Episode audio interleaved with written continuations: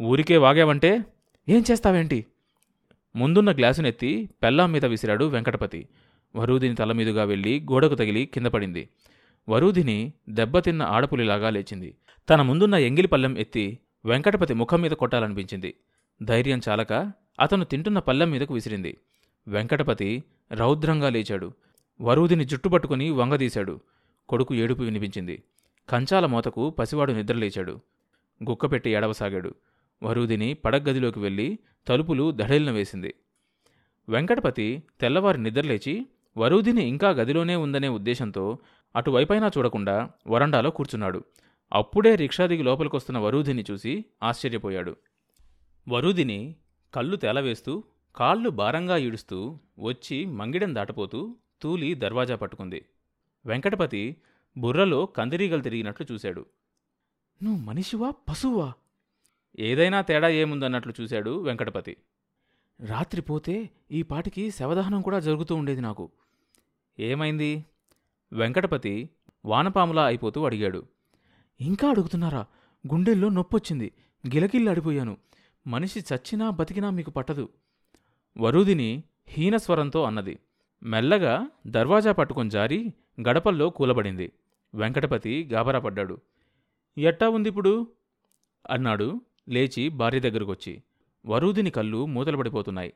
వెంకటపతికి ఏమీ తోచక వరూదిని పట్టుకొని లేవదీయబోయాడు. ఆగమని సౌజ్ఞ చేసింది వరూదిని. రెండు నిమిషాలయ్యాక తెప్పరిల్లి భర్త కళ్ళల్లోకి చూసింది. నీరసంగా పెదవులు కదిలాయి. డాక్టర్ అమ్మని తీసుకురానా? అన్నాడు వెంకటపతి. అక్కడి నుంచే వస్తున్నా. హార్ట్ స్పెషలిస్టు భుజంగరావు గారికి చూపించమంది. ఫోటో తీయాలంట. ఏంది? గుండె జబ్బని చెప్పిందా? వెంకటపతి బెంబేలు పడిపోయాడు. నా బిడ్డ అదృష్టం. అసలు రాత్రే పోవాల్సింది. చ అయ్యే మాటలే. ఊరుకో. వెంకటపతి గొంతు పూడిపోయింది. రాత్రి తన తొందరపాటు వల్లనే వరూదిని ఇలా అయిపోయింది. ఇంకా నయం. ఆ కోపంలో దాన్ని వంగదీసి బాధలేదు. అలా జరుగుంటే తన చేతుల్లోనే పోయేది. వెంకటపతి భార్యను లేవదీసి మెల్లగా మంచం దగ్గరికి తీసుకెళ్ళి పడుకోబెట్టాడు. కొడుకునెత్తుకొని గుండెలకు హత్తుకొని కళ్ళనీళ్ళ పర్యంతం అయ్యాడు. చా అదేంటండి? ఇప్పుడు నాకేమైందని మీరలా అయిపోతారు? ఏది? బాబును ఒకసారి ఇవ్వండి. అన్నది వరుదిని భర్తకు ధైర్యం చెబుతూ సాయంకాలం రామనాథబాబు వచ్చాడు. భుజాల మీద కొడుకు నాడిస్తోన్న వెంకటపతిని చూసి ఏది? ఎక్కడా? అని అడిగాడు. ఒంట్లో బాగోలేదు. రాత్రి గుండెల్లో నొప్పి వచ్చింది. పెద్ద డాక్టర్ గారికి చూపించమంది. డాక్టర్ అమ్మ ఆ పెద్ద డాక్టర్ గారి దగ్గరికి వెళ్దామంటే కదలటం లేదు. రేపు వెళ్ళొచ్చులే అంటోంది. అంటూ చెప్పుకుపోతున్నాడు వెంకటపతి. రామనాథబాబు కంగారు పడిపోయాడు. నువ్వు మనిషివేనా? అసలు మగాడివేనా? అని అనలేదు కానీ అన్నట్లే చూశాడు రామనాథబాబు వెంకటపతి వైపు. బరువుదిని వద్దంటే మాత్రం మీరెలా ఊరుకున్నారు? గుండెల్లో నొప్పంటే అశ్రద్ధ చేయకూడదు. హార్ట్ స్పెషలిస్ట్ భుజంగరావు నాకు చాలా దగ్గర స్నేహితుడు. ఆమె గారిని బయలుదేరమని చెప్పండి. ఇప్పుడే కారులో తీసుకెళ్ళి చూపించొద్దాం. రామనాథబాబుకు కృతజ్ఞతలు ఎలా చెప్పుకోవాలో వెంకటపతికి తెలియలేదు. అతనికి గుండెల మీద నుంచి ఏదో పెద్ద బరువు దించినట్లయింది. రండి లోపల పడుకొనుంది. మీరు చెప్తేనన్నా వింటుందేమో. రామనాథబాబును పడగ్గదిలోకి తీసుకెళ్ళాడు వెంకటపతి. రామనాథబాబును చూసి గబాలన లేవబోయి నీరసంగా చూసింది వరుదిని. మీరు లేవకండి. భుజంగరావు ఐదు దాటితే ఉండడు. విజిట్స్కు వెళ్తాడు. త్వరగా వెళ్తే దొరుకుతాడు అన్నాడు రామనాథబాబు. వెంకటపతి బలవంతం మీద వరూదిని చీర మార్చుకొని తయారైంది. కమల ఎక్కడా? ఇంకా రాలేదా? అన్నది భర్తతో. వెంకటపతి కొడుకునెత్తుకుని తాళం వెతుకుతూ ఉండగా మళ్ళీ అన్నది బాబెందుకు ఆసుపత్రికి? వాడికి ఇంకా పాలు పట్టలేదు. ఒక్క క్షణం ఆగి రామనాథ్ బాబుతో ఏమండి ఒక అరగంట ఆగితే పనిపిల్లొస్తుంది అది వచ్చాక బాబుని దానికి చెల్లొచ్చుగా అన్నది రామనాథబాబు గడియారం చూసుకున్నాడు. అప్పటిదాకా ఉంటాడో లేదో? అన్నాడు. ఎందుకు ఆలస్యం? మళ్ళీ డాక్టర్ గారు వెళ్ళిపోతే ఇబ్బంది కదా? బాబుని పెట్టుకొని నేను ఇంట్లో ఉంటా. మీరెళ్ళిరండి అన్నాడు వెంకటపతి.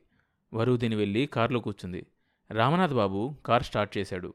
ఇంటి ముందు నుంచి కారు కదిలిపోతుంటే వరుదిని భర్తతో బాబుకు పాలలో పంచదార తక్కువేయండి అని లేని ఓపిక తెచ్చుకొని పురమాయించింది. రాత్రి తొమ్మిదైనా వరుదిని తిరిగి రాలేదు. వెంకటపతికి మతిపోయినట్లయింది. ఇంట్లోకి వీధిలోకి ఆదుర్దాగా తిరిగాడు. వరుదినికి ఎలా ఉందో? మరో జబ్బో మరో జబ్బో కాదాయే గుండె జబ్బు. డాక్టర్ ఏమన్నాడో? తను వెళ్తే బాగుండేదేమో. తను వెళ్ళి మాత్రం చేసేదేముందిలే. రామనాథ బాబు అన్నీ చూసుకుంటాడు. ఆ డాక్టరు ఆయన స్నేహితుడు కూడానాయే. ఏదన్నా అయితే ఆయన తను కబురు పెట్టడా? గుండె జబ్బు ఉన్నవాళ్ళు మాట్లాడుతూ మాట్లాడుతూనే పోతారన్న సంగతి గుర్తొచ్చి వెంకటపతి గాబరా పడిపోయాడు. భుజాన ఉన్న రవికిరణ్ నిద్రకు పడి జోగుతున్నాడు. కొడుకును పడుకోబెట్టి వెంకటపతి వీధి గుమ్మంలోకొచ్చి నిలబడ్డాడు. డాక్టర్ భుజంగం గారి ఆసుపత్రి ఎక్కడో? గాంధీ పార్కు దగ్గరలోనా? అక్కడున్న డాక్టర్ పేరు అది కాదనుకుంటానే. పోనీ సినిమా హాల్ దగ్గరికి వెళ్ళి అడిగితే మరి అక్కడ రామనాథ బాబు ఉండడుగా? వెంకటపతి వీధి గుమ్మం మెట్లు దిగి వీధిలోకి వస్తుండగా కారు హారన్ వినిపించింది. కార్ హెడ్లైట్స్ కాంతికి కళ్ళు చెడతలారాయి. మరుక్షణంలో కారొచ్చి వాకిట్లో ఆగింది. వరుదిని మందులు టానిక్ బాటిల్స్ పట్టుకొని ముందు సీట్లో నుంచి కారు దిగింది. రామనాథబాబు ఇంజన్ ఆపి కారు దిగాడు. వెనక డోర్ తెరిచి పళ్ళపుట్ట పట్టుకొని వరుదిని వెనకే నడిచాడు. అలా చూస్తూ నిలబడతారేం? గుమ్మం ఎక్కుతూ భర్తను ఉద్దేశించి అన్నది. డాక్టర్ గారేమన్నారు? ఆదుర్దాగా అడిగాడు భర్త. ముందా బుట్ట తీసుకోండి మీరొకరు. చిరుకోపంతో అన్నది వరుదిని. వెంకటపతి రామనాథబాబు చేతిలో ఉన్న బుట్టను అందుకోబోయాడు. పర్వాలేదు ఎవరు తెస్తేనేం? అంటూనే పళ్ళబుట్టను అందించాడు వెంకటపతికి. వరుదిని మందులు టానిక్కులు టీపాయ్ మీద ఉంచి సోఫాలో జారగిలపడింది. రామనాథబాబు టానిక్ సీసాల మూతలు తీసిపెట్టాడు ఇదిగో ఇది అన్నం తినకముందు రోజు రెండుసార్లు ఇదేమో ఉదయం లేవగానే రాత్రి పడుకోబోయే ముందు. రెండు చెంచాలతో తేనె కలిపి తీసుకోవాలి. ఈ ఎర్రబిల్లలు రోజుకు ఆరు రెండేసి మూడుసార్లు వారం గడిచాక ఇదిగో ఈ బాటిల్లోది వాడాలి.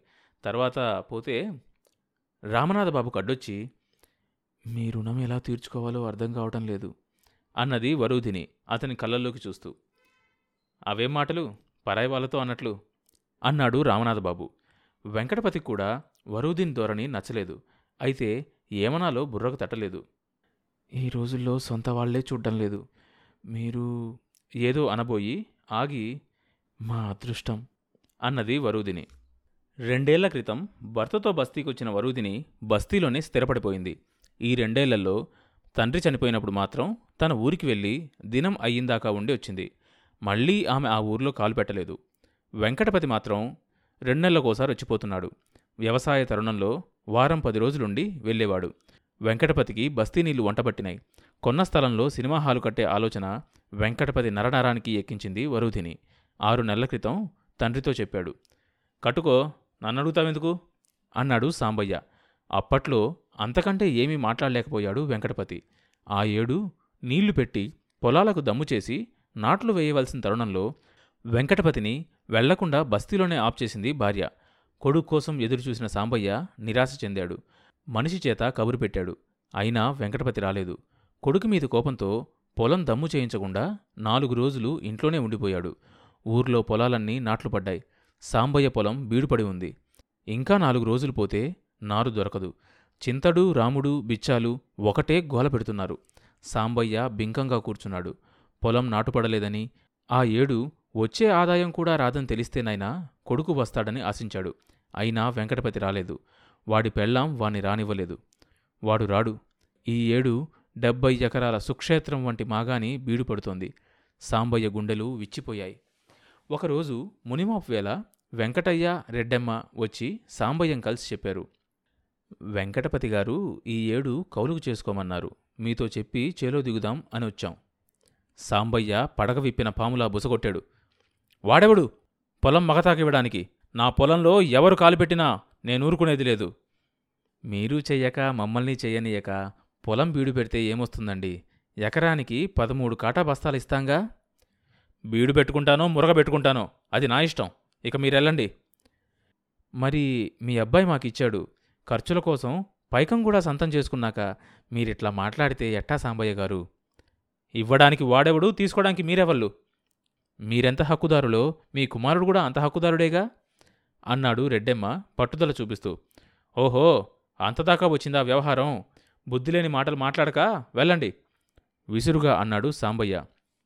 సాంబయ్య గారు ఇందులో మా తప్పే ఉందండి. కనకయ్య గారు చెబితే మొన్న బస్తీకి వెళ్ళి వెంకటపతిని కలిశాం. ఆరిముందే మీ కోడలు గారు చెప్పారు.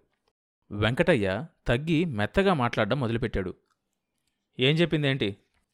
వెంకటపతి గారికి బస్తీలో చాలా పనులున్నాయని ఇంకా ఊర్లోకొచ్చి వ్యవసాయం చేసే తీరిక ఉండదని మీకేమో పొలం చేసే ఓపిక లేదని అమ్మాయి గారు చెప్పారు. పెద్దవారు మీతో ఓ మాట చెప్పి చేలో దిగుదామని వచ్చాం. బోడి ముండ దాని పెత్తనం ఏందయ్యా? ఖాండ్రించి ఊసి అన్నాడు సాంబయ్య. మీ కుమారుడు వెంకటపతి గారే ఒప్పుకున్నారు. ఆయనకు ఆ హక్కు లేదా? మొండిగా అన్నాడు రెడ్డెమ్మ. మళ్ళీ ఆ కూత కూసావంటే పళ్ళు రాలగొడతా. పొలమంతా నా సొంతం. ఈ ఆస్తంతా నా స్వార్జితం. కొడుకు కోడలు ఎవ్వరికీ చిల్లి కాని హక్కు లేదు. రౌద్రమూర్తిగా మారిన సాంబయ్య అన్నాడు. రెడ్డెమ్మ తెల్లముఖం వేసి వెంకటయ్య కేసు చూశాడు.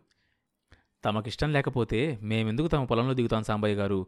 ఏదో పొలం బీడుపడుతుంటే చూడలేక వచ్చాం అంటూ వెంకటయ్య పంచ దులుపుకొని రెడ్డెమ్మను చూసి అన్నాడు పదవయ్యా పోదాం తండ్రి కొడుకుల మధ్య మనమెందుకు?